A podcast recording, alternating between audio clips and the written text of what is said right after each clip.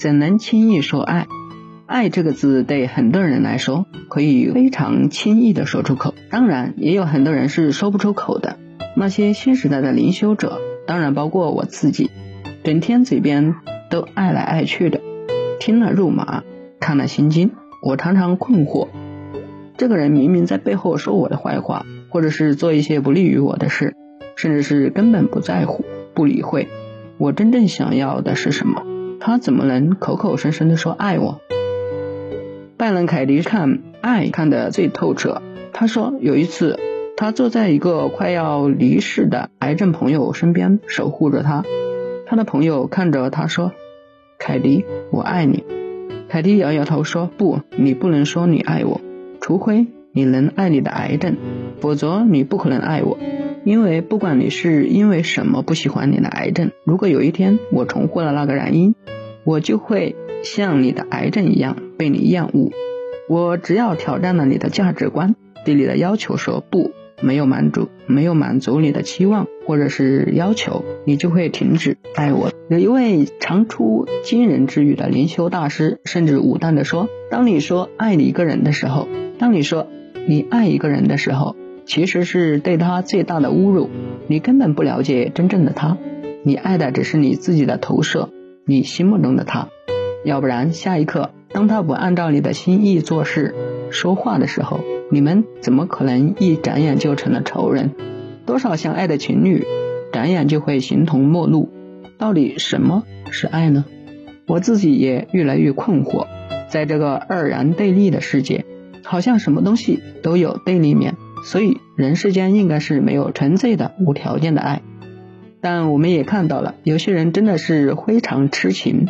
无论对方做了什么，他们都痴痴的爱着对方。而且我自己是个母亲，我知道我对孩子的爱是没有条件的，那种血肉之亲是没有任何东西可以抹杀的。我也发现很多男女之间的痴情、痴恋爱情、痴缠爱恋，好像上瘾症一般的迷恋，其实并不是真正的爱。这种痴迷的爱情，其实隐含了人生的功课要你去面对，除非。你在这个人身上学会了你该学的的功课，然后你还是决定继续爱着他，那就表示这是真爱。如果只是无法克制的情欲，那只是你要学习的功课。越是致命的吸引力，越是有重大课题隐藏其中。祝天下痴情男女都能学会自己人生的功课，找到真爱。不要相信所谓的灵魂伴侣、伤身火焰。好像一个人的出现会拯救你于孤单无依之中，这是童话故事，不是真相。即使有灵魂伴侣和伤身火焰的存在，这个人也是来考验你的，来教你人生常识，和你共同完成一些人生课题罢了。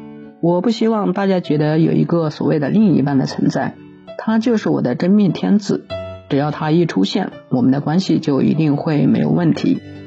我们就会从此快快乐乐的生活，所以灵魂伴侣的观念可能会误导一些人，让他们觉得只要我的他出现了，我就会快乐无忧了，或是除了他我就没有别人，没有这样的人和事，没有所谓的那一个人。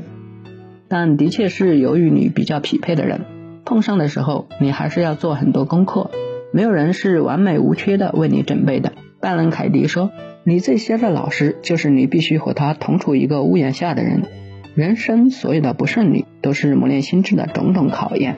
我们需要拿出些内在的力量来面对，而不是躲在爱情、事业、金钱的追逐中。